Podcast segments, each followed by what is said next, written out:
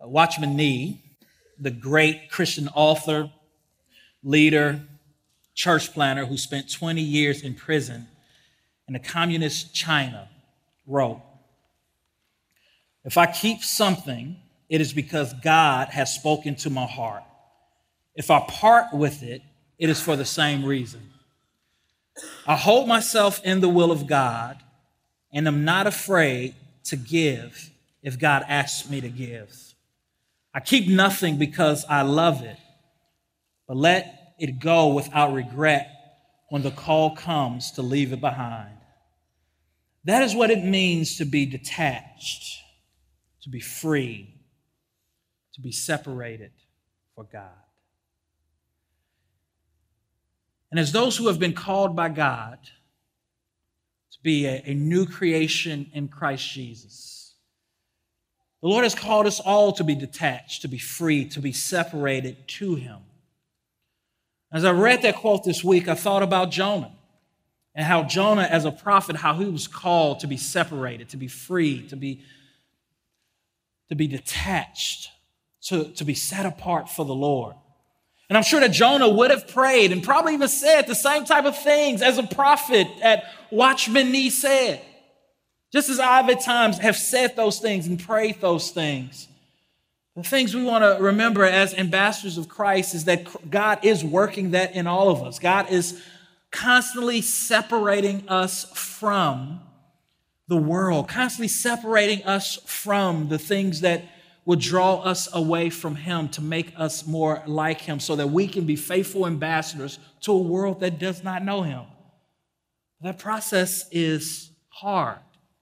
It's progressive. It doesn't happen overnight.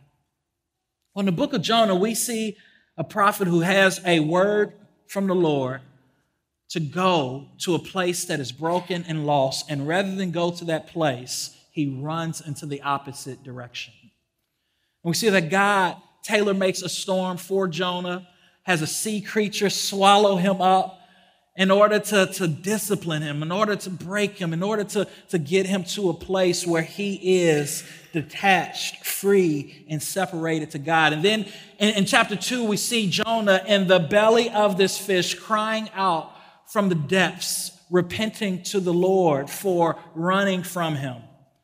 And then in chapter three, we see that, that God is going to use Jonah to spark a revival, though he relent, preaches while uh, relenting. Then in chapter four, we're going to see Jonah back in his stupor, back into this place where he is not free and where he is angry with God. And this is kind of the Christian life for us all. But if we're going to be faithful ambassadors, it's because we realize that God uses weak, finite vessels who struggle with sin to be ambassadors of his mercy to the world that he is at work in.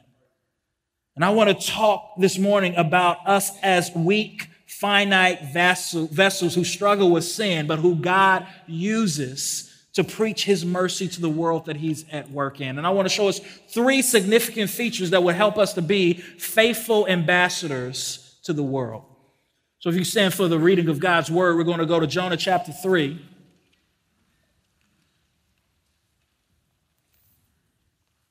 And hear the word of the Lord. Then the word of the Lord came to Jonah a second time Go to that great city of Nineveh and proclaim to it the message I give you.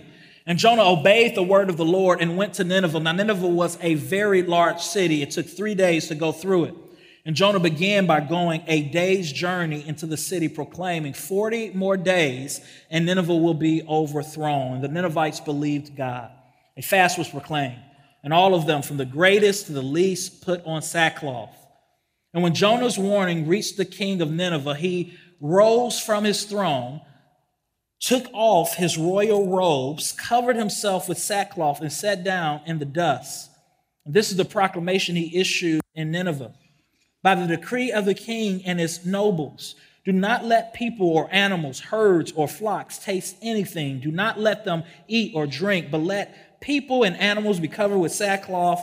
Let everyone call urgently on God.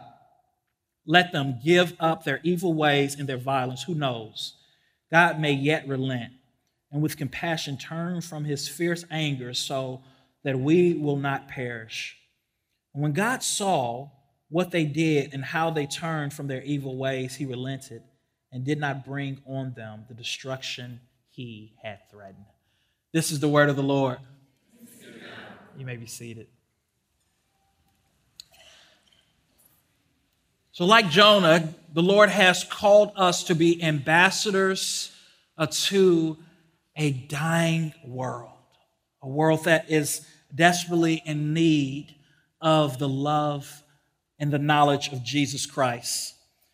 And if we're going to be faithful ambassadors, if we are going to uh, be faithful ambassadors, we must realize that we've been set apart to set apart. And there's three significant features that will help us to be faithful ambassadors. And the first is that we must get our butt out of the way. Faithful ambassadors are those who are constantly getting their butt out of the way. Now, this is an important time in the service where you want to either look at the screen or look at your bulletin to see how I spell butt, all right? It's B U T, but the pun is intended. Uh, in Jonah chapter 1, verse 1 through 3, we read, The word of the Lord came to Jonah, the son of Amittai Go to the great city of Nineveh and preach against it, because its wickedness has come up before me. But Jonah ran away from the Lord and headed for Tarshish chapter 3, verse 1. The Lord gives Jonah another chance. Then the word of the Lord came to Jonah a second time. Praise God for second times and another chance. Go to the great city of Nineveh and proclaim to it the message I give you. Verse 3 Jonah obeyed the word of the Lord and went to Nineveh. And if, if Jonah had just done that from the beginning, this story would read a lot different. However, Jonah did not do that from the beginning. There was a but that separated, that, that, that's, that's different, verses one through three in chapter one and verses three, chapter three, verses one through three read just about the same, except for the word but. Jonah did not go to Nineveh because John, there were some things in Jonah's heart that hindered him from doing the will of God as a prophet, as an ambassador. And if we're going to be faithful ambassadors of Jesus Christ, we must constantly be aware of and grow in areas that we want to make excuses for not being obedient to God in. Jonah had a butt, and we all have butts. Jonah's butt was that he put his sociology in front of his theology. God told this Jewish prophet to go to Nineveh, essentially uh, Mosul and, and, and, and modern Iraq, to go and to preach this message to these Ninevites. The Ninevites were a, a pagan people, a great city that was far from Yahweh, known for their idolatry, known for their brutality, known for their hatred of, of Jews. But Jonah allowed his ethnocentric centric mindset. He allowed his prejudiceness. He allowed his self righteousness to stand in the way of him preaching a message of reconciliation to the Ninevites. Jonah had a but. But God, if you, if I go and preach to these people, I know that you are a compassionate God. I know that you are a grace filled God, and these horrible, horrible people will turn to you, and I don't want that to happen. The sociology got in front of his theology, and like Jonah, we all allow things to get in front of what we believe about God. God, Jonah's theology he knew the right things. He knew that God was compassionate, but he had a, a but, an excuse that kept him from being and doing what God called him to do. And as Christians, and we have a lot of buts. some of our buts are bigger than other buts, B-U-T. But we have them, don't we? The Lord is calling us this morning, calling you to, to be evangelistic, to reach out to, to people at your job. But God is telling us to be rooted in this community, to, to reach out to Shelby Park. But God is calling us to, to love our enemies, to bless those who curse us. But God is calling you to love and to cherish your, your, your spouse. But God is calling us to raise our children in a fear and admonition of the Lord. But God is calling you to reach out to your lost coworker, but like Jonah, we want to run from the hard things that God has called us to do. We want to come in on Sunday morning and lift up holy hands to great music. We want to have a, a cup of coffee and sit in comfortable pews and hear cute sermons and leave in our comfortable cars and go in our comfortable homes and, and be comfortable. But God has not called us as His ambassadors, as His children, to a life of comfort. The, the call to follow Christ is a life of self denial. The call to follow Christ is a life in which we pick up our crosses. But here's the truth you and me, we cannot get our butt eyes out of the way. We're not strong enough. We're not wise enough. And what helps us to get our butt eye out of the way is not us in our own strength and ingenuity and intellect. It is the grace of God. See, grace is a, a double sided coin. We sing about amazing grace, amazing grace, how sweet the sound that saved a wreck like me. I once was lost and, and now I'm fine. Was blind, but now I see. It's one side of the coin. But grace is also, as Pastor Nate said, gritty. Grace isn't just amazing, it's awful. It isn't just neat and khaki, it's, it's camo, it's, it's war. Grace is God taking you and putting you in the belly of a sea creature, metaphorically speaking, to break you and make you and, and mold you, to get you to a point where you are detached and free from the world. And grace doesn't feel like grace sometimes.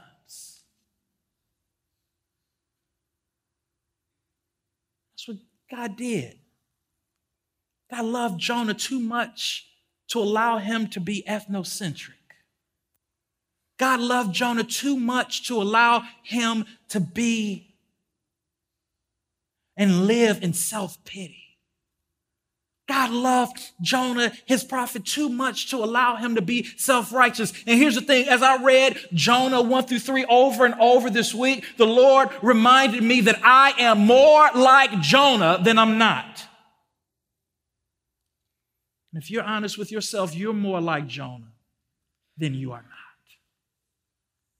And that's why we need to see God's grace and, and God's love for us. That's why we, we need to see this text and to be reminded that, that God allows us to be, to be disciplined. He allows us to be, to be broken for his name's sake and for his glory's sake. And there is a difference between punishment and discipline. Jonah being thrown into the belly of this great sea creature was not punishment, it was God's discipline.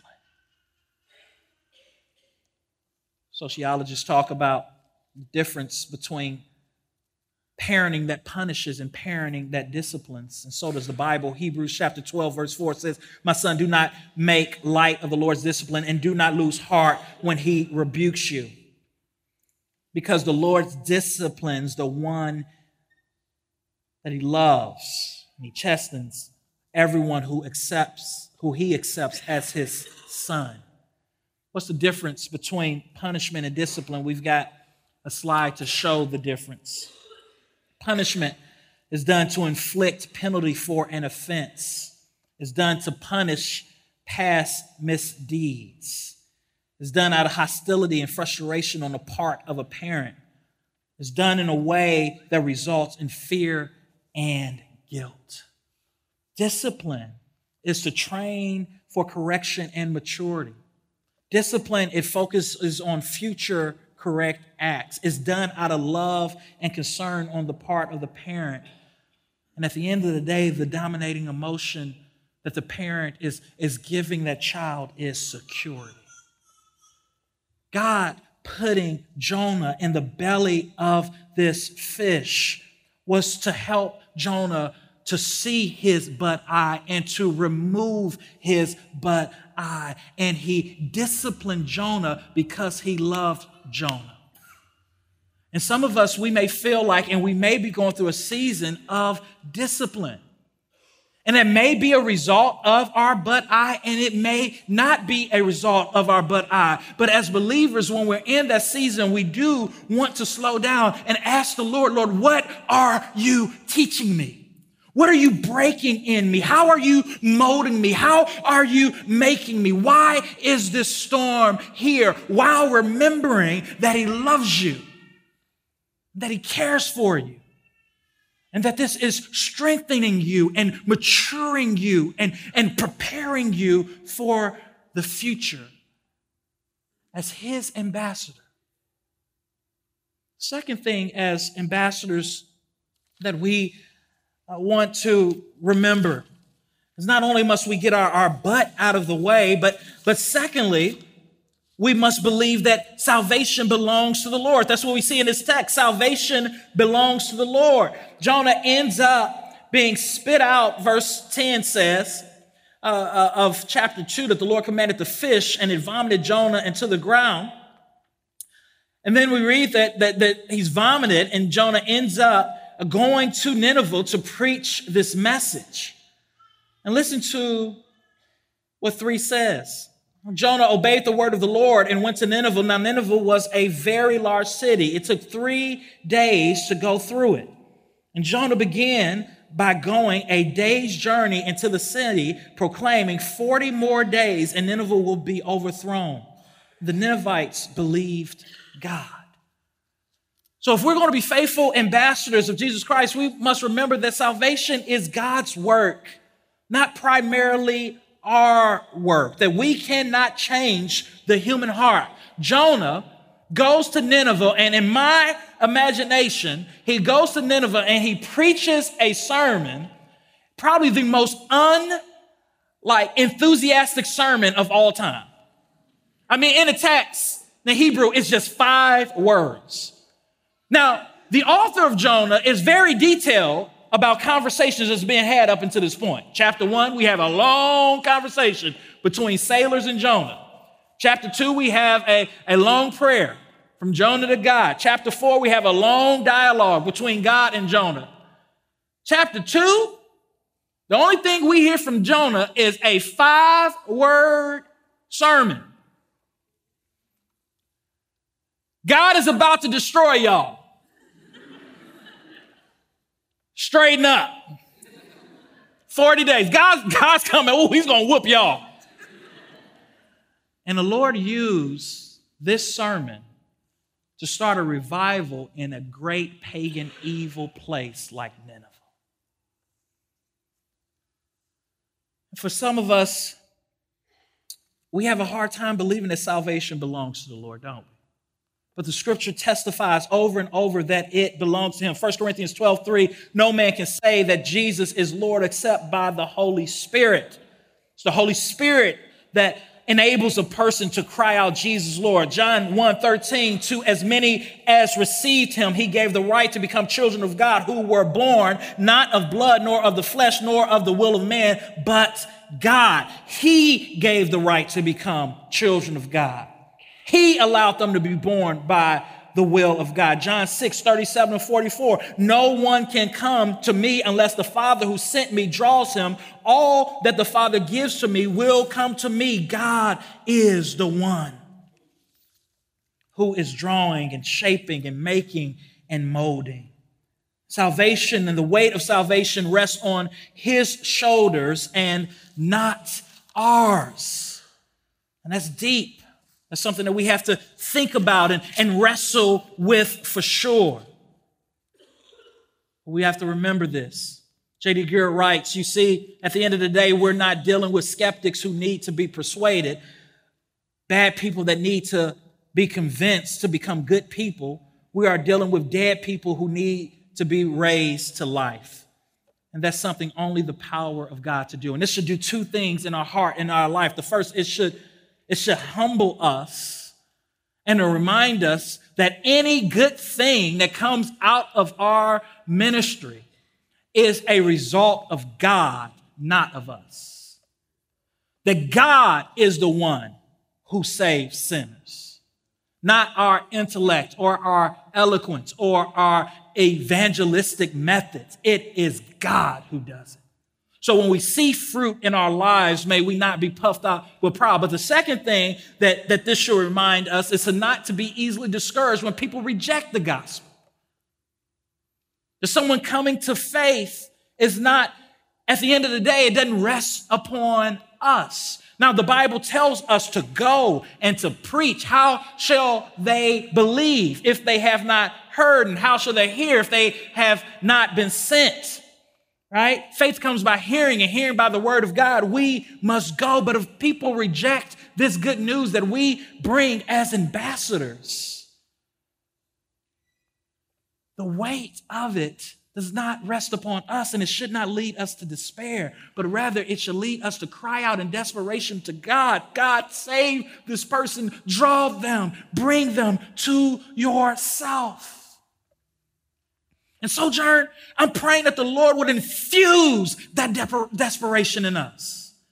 I'm praying that even in the season in the life of our church that we will not be apathetic or discouraged, but that we would know that a sovereign God still calls us to go in the midst of our butt eyes and that he wants to work through us. Are you desperate to see people come to the Lord? Do you realize that salvation belongs to the Lord? If God was to come to you this afternoon and say, listen, everyone that you prayed for last week, this week is going to receive salvation. Every prayer that you prayed for a lost person, they're going to come to faith this week. Every prayer that you prayed last week, how many people will come to faith? How many people this week would repent like the Ninevites and trust Jesus? It's possible for us to evangelize and to witness depending upon ourselves rather than on the power of God. I went to Kingston, Jamaica on a mission trip. And while we were there, we went to a juvenile home. It was a really bad juvenile home. We just drove, it was kind of like right outside of the city. In fact, the kids there had been so uh, delinquent and, and, and, and so violent that they couldn't wear shoes, they couldn't wear belts. We went on top of this mountain, and the director was into voodoo and satanic worship. I had never felt the presence of evil like then. It was thick. And she said, You guys can come in and you can play soccer with the kids and you can, you can serve them, but do not talk to them about God or religion. And we said, Yes, ma'am. For hours, we played soccer with them and played with them. And, and, and, some of us uh, tried to be very intentional just to get to know her and not to kind of Jesus juke her, but just to get to know her and hear her story. And by the end of the day, she came to us and said, Listen, thank y'all so much for the way y'all poured into these kids, and, and thank you for spending time with me. You can share with them whatever you want. And the guy who led the team said, Jamal, would you preach to him? I preached Jeremiah 29 11. And the Holy Spirit fell in a way that I have never experienced. There's about 70 boys there. By the end of the time, most of them was crying and in tears on their face, asking for God to save them. We broke out in small groups and we prayed for these boys that they would receive salvation. And afterwards, she gave an invitation for this organization to keep doing work with them. It was beautiful. But you know, I went to the bus and I was bawling my eyes out, thanking God for, for using us in that way. But each day that went by, the story of what happened on that mountain changed a little bit. It started out, God used us and God broke this woman's heart and God broke these kids' heart. And, and I was so broken to see them. And I just preached a, a feeble message, but God used it to save. Where a month later, it was, man, I went on that mountain and I killed that sermon. I mean, you should have seen it. It was so unbelievable. Like God has called me to preach. The next year, we went back to Kingston. Same opportunity.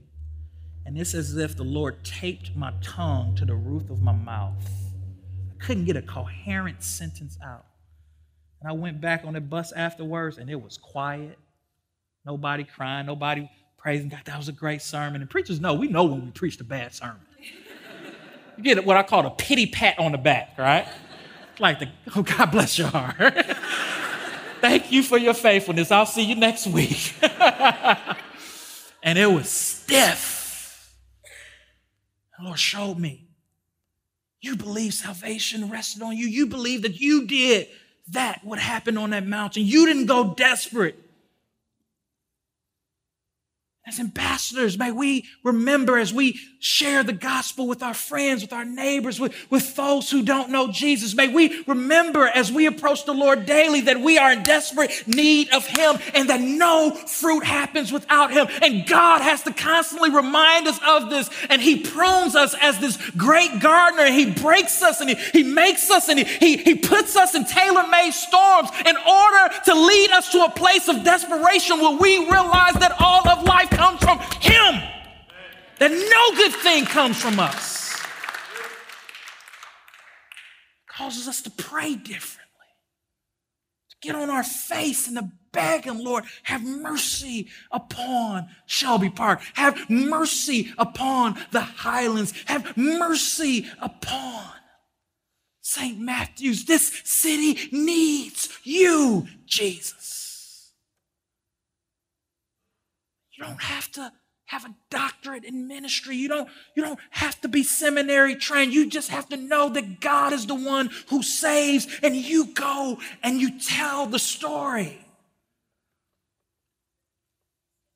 of His love and His grace that's amazing and awful, that's good and gritty, that's khaki and camouflage. Third, Finally, as ambassadors, we must know the difference between godly sorrow and worldly sorrow.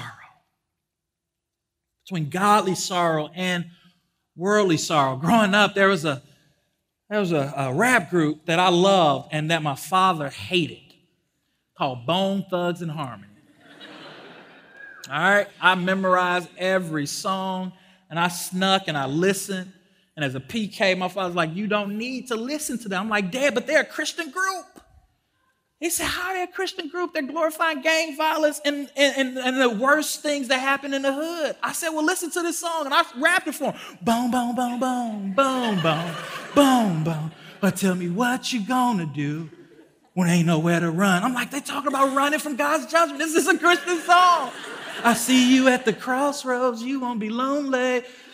My father printed out them lyrics and said, Boy, this is glorifying death in the hood by violence. When a person is gripped by grace, they are broken. They are sorrowful over their sin. They, they see that their sin has separated them from a holy and righteous God.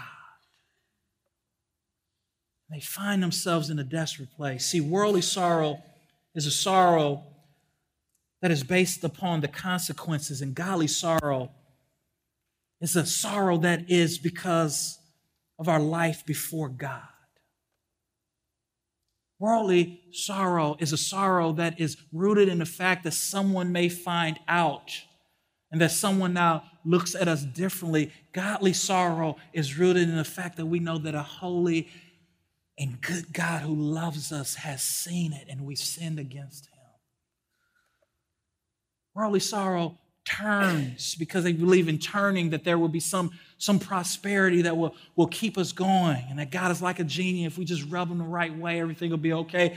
Godly sorrow is rooted in the fact that we know that God has already shown his goodness to us through Christ Jesus. that if earthly prosperity does not come, that God is enough. See, as Christians, I, I just think that we we're too too easily, and some of us in here, too easily to, to wave the banner of being a new creation in Christ. But we, we don't experience seasons of, of, of brokenness like, like we see the Ninevites experiencing. We don't weep and, and wail before the Lord, cry out for his mercy. That's what the king of Nineveh did here. Verse 6 when Jonah's warning reached the king of Nineveh, he rose from his throne, took off his royal robes, covered himself with sackcloth, and sat down in the dust. This is the proclamation he issued to Nineveh by the decree of the king and his peoples. Do not let people or animals, herds or flocks taste anything. Do not let them eat or drink. But let people and animals be covered with sackcloth. Let everyone call urgently on the Lord. Let them give up their evil ways and their violence. Who knows? God may yet relent and with compassion turn from his fierce anger so that we will not perish. And when God saw what they did and how they turned from their evil ways, he relented and did not bring on them the destruction he had threatened. Do you see the king of Nineveh? He's so broken over the sins of Nineveh that not only does he fast and wear sackcloth, which is mourning clothes, and command people to take off your jewelry, take off your makeup, take off your best clothes, and put on your worst clothes in order to show the severity of our, our the situation in our hearts, that we understand that we have sinned against Yahweh. And he's so serious and his, his, his, his godly sorrow is so strong that he says, not even the, the animals should eat. And what does a, a hungry cow do? What does a hungry cow say? Moo. The cows were mourning. They were probably losing money. People who came and visited Nineveh in that time, and during that time probably thought, what in the world is going on? This king was willing to lose whatever hoping and believing that God would relent. There's someone here today, you are not in right standing with God, and I want you to see the God of Jonah 3 and the God of the Bible. The Bible tells us that when we repent, God relents from his wrath. When we repent, no matter what we have done, no matter how evil we have been, Nineveh was probably one of the most evil cities and, and places on the face of the earth for all time. And yet, when they heard the message preached, the warning proclaimed, they repented and God relented. Did God change his mind? Does God change his mind? God changes his mind when the circumstances change. God relented when they repented. And the Bible says that we all were born sinners and, and that we all deserve God's wrath because of our sin. It separates us from God. We do not have reconciliation with Him. But the Bible tells us if we turn from a life committed to pleasing ourselves and place our faith in Jesus Christ and what he has done for us, that God relents and his wrath is no longer on us, but his wrath is poured out on his son and was poured out on his son over 2,000 years ago on a hill called Calvary.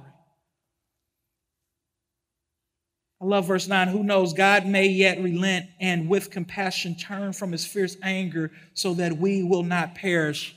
And I would say, Oh, King, you're so close. It's not that God may relent, God does relent.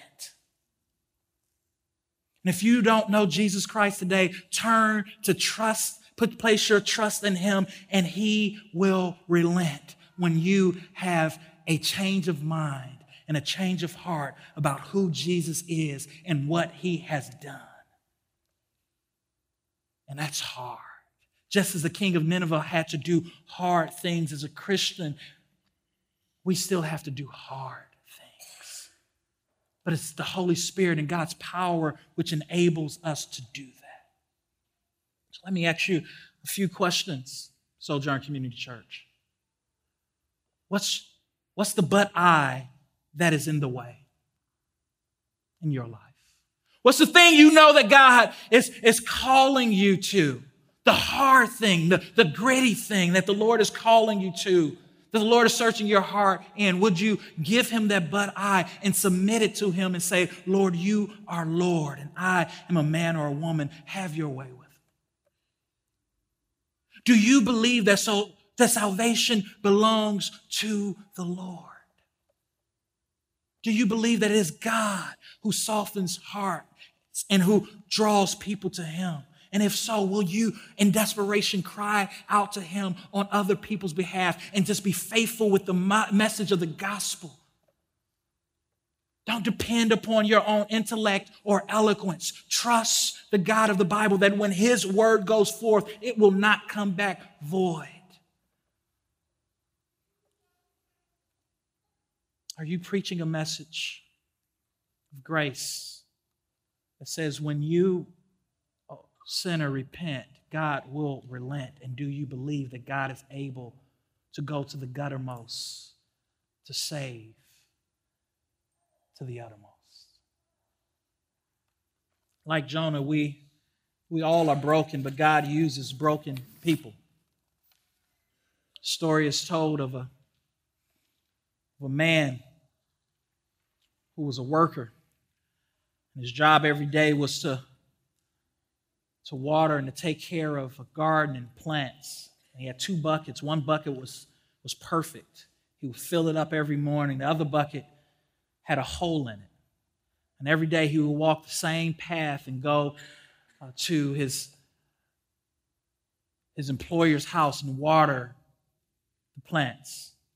One day the bucket talked to the man and said, Why do you use me and I have this hole in me? And every day we walk this path and, and this bucket is perfect. Why not just get another bucket?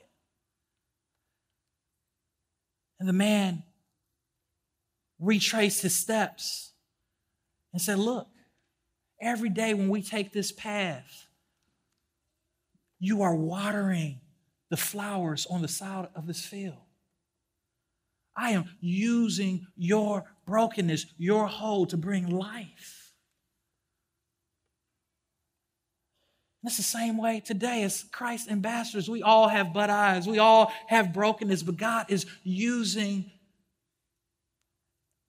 broken people to bring life to a dying world. And may we be like Jonah in the midst of our brokenness, in the midst of our but eyes, as God reveals that to us and spits us back up, may we be faithful. And we may not be perfect in our faithfulness, but may we be faithful knowing that we serve a perfect God who is watering the people and the relationships that surround us, even in our imperfection. And every Sunday, we're reminded by God's faithfulness when we take communion. The night when Jesus was betrayed, gave thanks and broke bread, said, This is my body broken for you. The same way, he took a cup and said, This cup is a new covenant in my blood shed for you. As often as you eat of this bread and drink of this cup, Christian, you proclaim the Lord's death until he returns. Here at Sojourn, we take a piece of bread and we dip it in wine or juice. The wine is marked by twine, whatever your conscience permits. God used Christ's brokenness to make us whole, and God uses our brokenness to make other people whole as we are faithful with this good news and this gospel message. Just a second, we're going to take this meal. If you're not a Christian, we're going to ask you to refrain from this meal. If you are a Christian, we're going to ask you to, to come and taste and remember God's goodness and remember the commission He's given you to tell a dying world about a living Savior. Those of you who in the front half of the room come to the front. Those in the back half of the room, you can go to the back.